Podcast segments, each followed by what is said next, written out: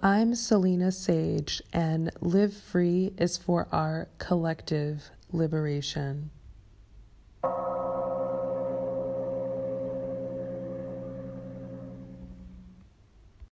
Namaste and welcome to Wisdom Wednesday.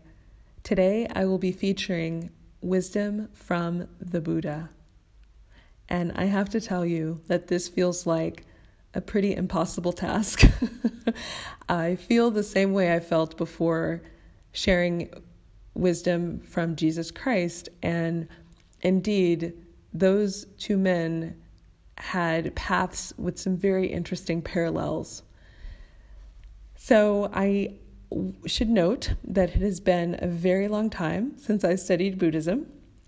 In fact, it was when I was age 10 that I purchased the teachings of the Buddha and began my study of that religion while still growing up in the Catholic Church. And I do recall writing papers on the Buddha and reading Siddhartha in school, but it has been a long time since I've studied intensely. And so I hope to do the Buddha justice because this is a path that many are still on. And I certainly want to honor the teachings of the Buddha as much as I can.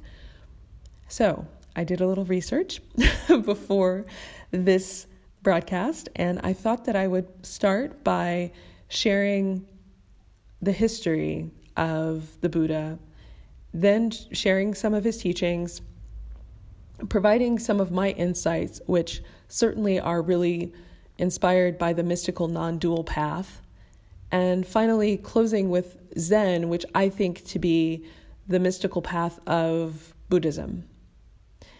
So, to begin, the story of the Buddha. He was born Siddhartha Gautama in what is now modern day Nepal. Back then, it was part of ancient India. And he was born a prince. It said that his parents were told by a prophet that Siddhartha would either become an incredible king or a holy man.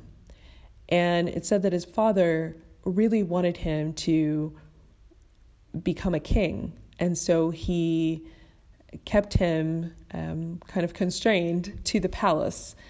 And within that palace, Siddhartha lived a life of abundance. Um, entertainment, riches, everything that he needed was provided for. And he was married and had a child all before he ever left the palace.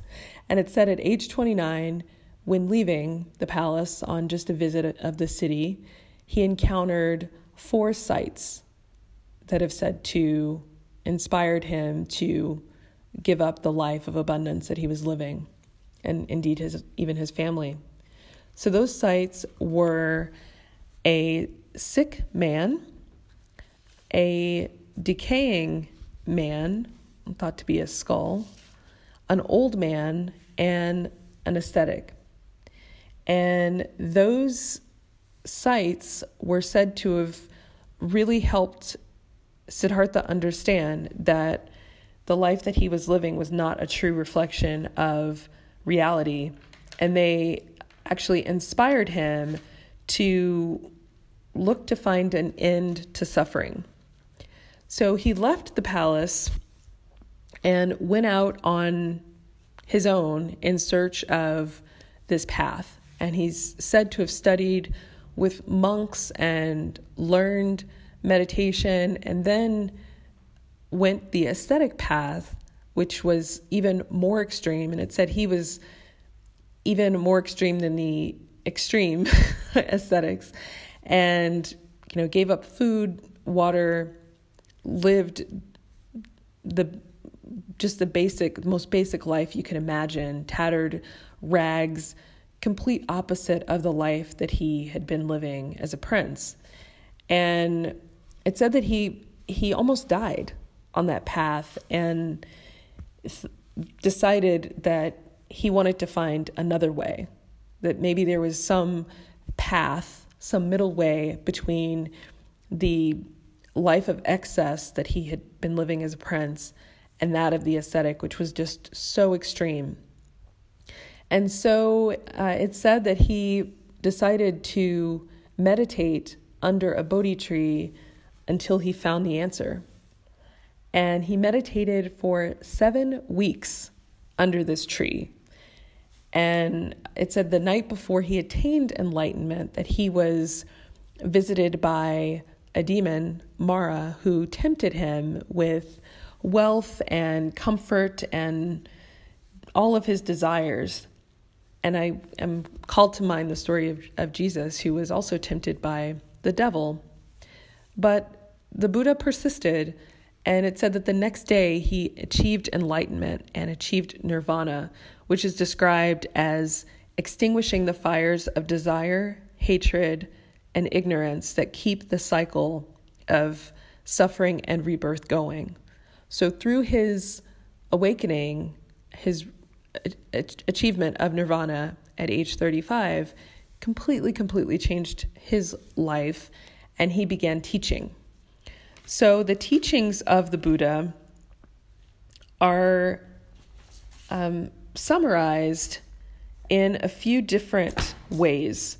So, what he described as the four noble truths are one, existence is suffering, two, this suffering is caused by human craving, three, there is a cessation of the suffering, which is nirvana, and four, that nirvana can be achieved in this or future lives through the Eightfold Path.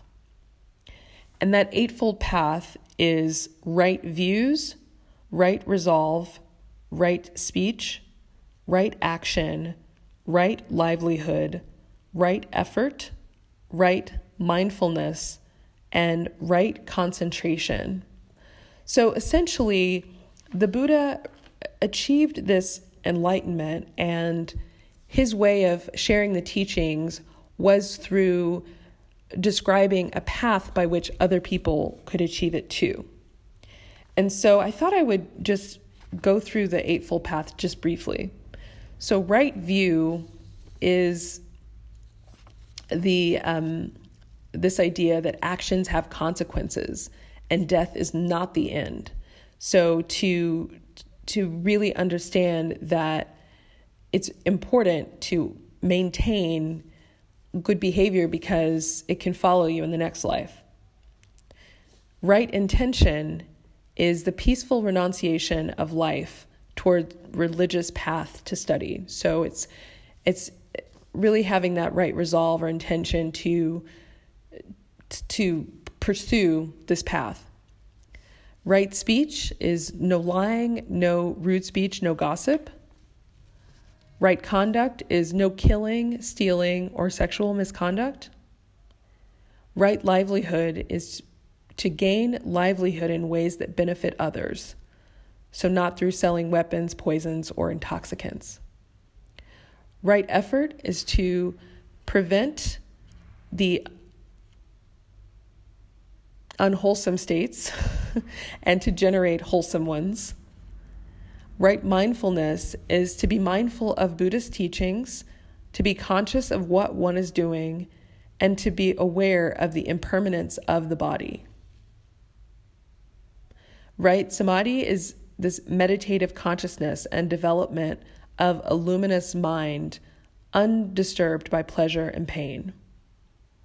So those are the the the steps that the Buddha outlined in his teachings, and it, it really points the way to nirvana, which which again is a state of um, extinguishing the fires of desire, hatred, and, and ignorance. So, what I thought I would do is to read some of the teachings of the Buddha from this book that I had studied so long ago as a child uh, that I thought captured some of these teachings. So, this is called The Great Discourse on Blessings. At one time, the Exalted One was living in Jeta Grove. A certain deity of astounding beauty approached the Exalted One and said, Many deities and humans have pondered on blessings. Tell me the blessing supreme. The Buddha replied, to associate not with the foolish, to be with the wise, to honor the worthy ones. This is a blessing supreme. To reside in a suitable location, to have good past deeds done, to set oneself in the right direction. This is a blessing supreme. To be well spoken, highly trained, well educated, skilled in handicraft, and highly disciplined, this is a blessing supreme. To be well caring of mother, of father, to look after spouse and children, to engage in a harmless occupation, this is a blessing supreme. Outstanding behavior, blameless action, open hands to all relatives, and selfless giving, this is a blessing supreme. To cease and abstain from evil, to avoid intoxicants, to be diligent in virtuous practices, this is a blessing supreme. To be reverent and humble, content and grateful, to hear the Dharma at the right time, this is the blessing supreme. There's many more. I'm realizing this goes on, but I will um, I'll read a bit more. To be patient and obedient, to visit with spiritual people, to discuss the Dharma at right at the right time. This is a blessing supreme. To live austerely and purely, to see the noble truths, and to realize nirvana. This is a blessing supreme. A mind unshaken when touched by the worldly states, sorrowless, stainless, and secure. This is the blessing supreme. And finally, those who have fulfilled all these are everywhere invincible. They find well being everywhere. Theirs is the blessing supreme. And this is from the Mangala Sutta. So, this teaching I feel really in, encapsulates all of the teachings of the Eightfold Path. It's to, to live in this unity with the teachings that allow one to be clear enough to reach nirvana. And again, I think this is uh, the Buddha was trying to figure out a way to provide teachings that other people could follow to reach the state that he did. This one is called Luminous Mind. Luminous is this mind, brightly shining, but it is colored by the attachments that visit it. The unlearned people do not really understand and do not cultivate the mind. Luminous is this mind, brightly shining, and it is free of the attachments that visit it. This the noble follower of the way really understands. So for them, there is cultivation of the mind. And this is from the Anguttara Nikaya. And it should be said that these different teachings are coming from different branches of Buddhism that spread to um, different cultures, specifically Tibet, Japan, and certainly in India. So the teaching here to me is discussing what can be called the Buddha mind or consciousness.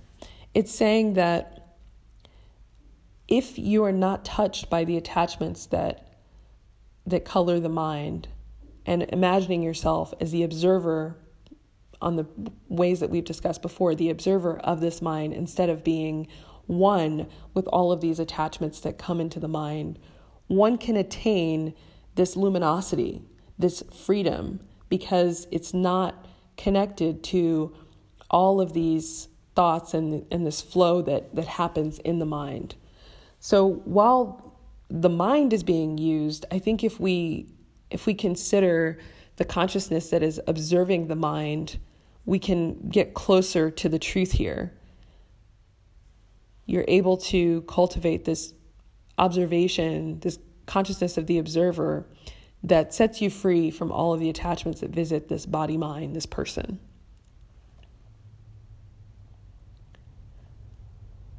So here's another teaching I'll read. And it's about thoughts. It's from the Dhammapada. We are what we think. All that we are arises with our thoughts. With our thoughts, we make the world.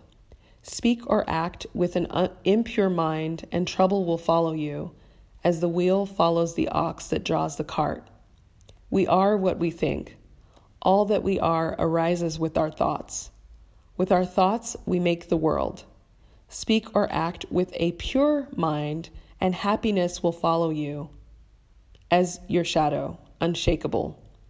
How can a troubled mind understand the way? Your worst enemy cannot harm you as much as your own thoughts unguarded. But once mastered, none can help you as much, not even your father or your mother. So, if we think about the Buddha's life and the fact that he meditated underneath a tree for seven weeks, the cultivation of a clear mind was the ultimate goal.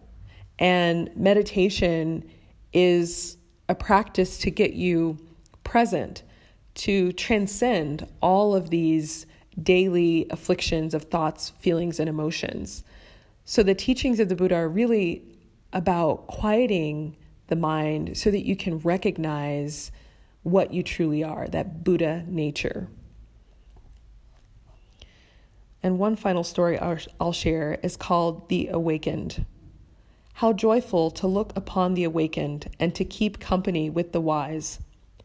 Follow then the shining ones, the wise, the awakened, the loving, for they know how to work and forbear. But if you cannot find friend or master to go with you, travel on alone, like a king who has given away his kingdom, like an elephant in the forest. If the traveler can find a virtuous and wise companion, let him go with him joyfully and overcome the dangers of the way. Follow them as the moon follows the path of the stars. And that is also from the Dhammapada. And I really like this teaching because I think it illustrates the beauty of having a teacher or a guru, which is beautiful in and of itself, but also that we must continue on even without that teacher and find our way, as I think the Buddha did. To me, he was the king who gave away his kingdom to discover this middle path, as he called it, this way to nirvana, to freedom. So his teachings are really about discipline and practice and cultivating, you know, all of the right things to to prepare yourself for this ultimate revelation. And to kind of yeah, to add on to that, when I think of Zen, there is uh, to me a mystical way that's pointed out through the Zen path. There's certainly Zen Buddhism, which I think is a reflection of the beginning of that start.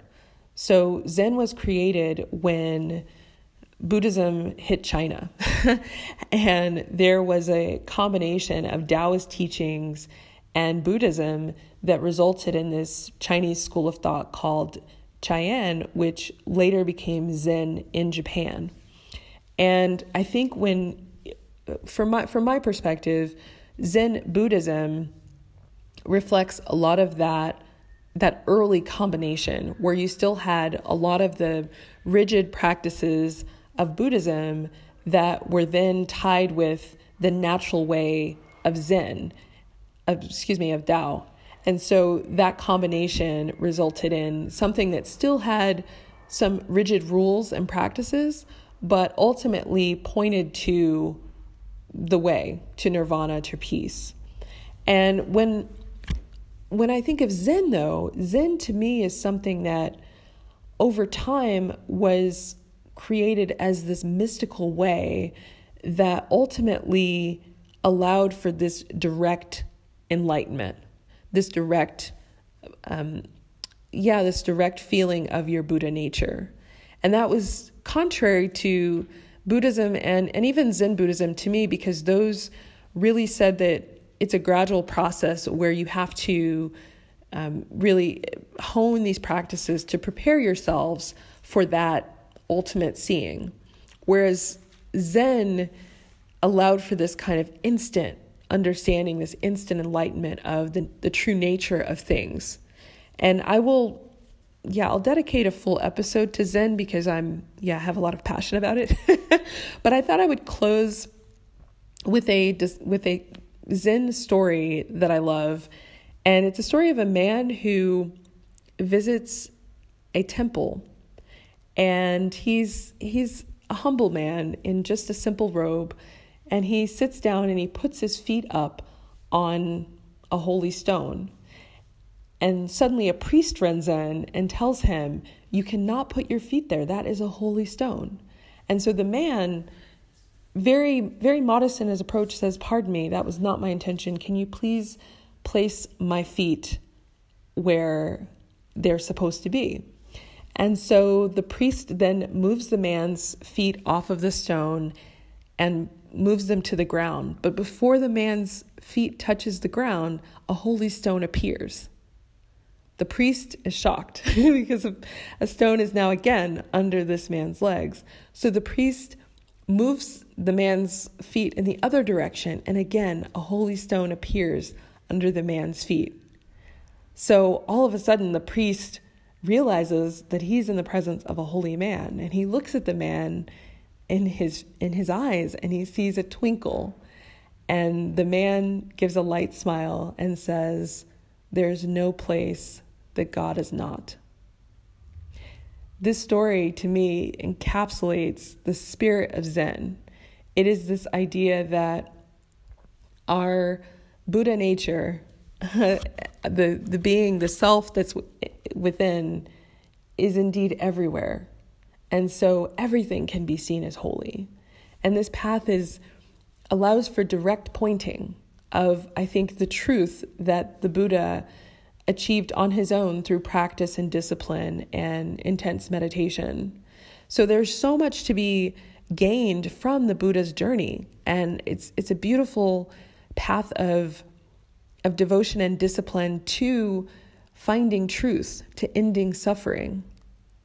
I think that Buddhism is is a beautiful practice that naturally has this loving kindness towards others because you're recognizing the yeah the the holy in everyone in the same way that that zen story pointed to so the mystical path is i think i think of it as a direct pointing to the truth that was attained by the master who then had their teachings created into a religion because buddhism is, is certainly a religion. But there's but there's so much to be gained from how he achieved that enlightenment. And the zen way is is i think the most natural and direct approach to doing that at any time and then certainly there can be a cultivation after that initial understanding is experienced but the, the path of the buddha was one that yeah, that encapsulated his own journey. And putting that into teachings is what Buddhism is. And there's there's beauty on both ways. There's beauty in both paths. And I think certainly if you're prepared to follow the the disciplines of that you know that the Buddha set out, how can that go wrong, right? It's a very beautiful path of love and it's one that you can gain immense peace from. Going all the way to reaching nirvana is where I feel the non dual path gives you that direct pointing that you can actually jump into and experience for yourself. So, the wisdom of the Buddha is incredibly profound, very beautiful, and inspirational as we look to achieve freedom. I've certainly been inspired by these teachings and um, in modern times been more inspired to better understand the mystical non-dual paths of all of these of all of these teachings because I think they get to the heart of what these masters experienced. But no matter how you choose to take the teachings, there's beauty and wisdom to be gained either way. So, thank you for being here Namaste.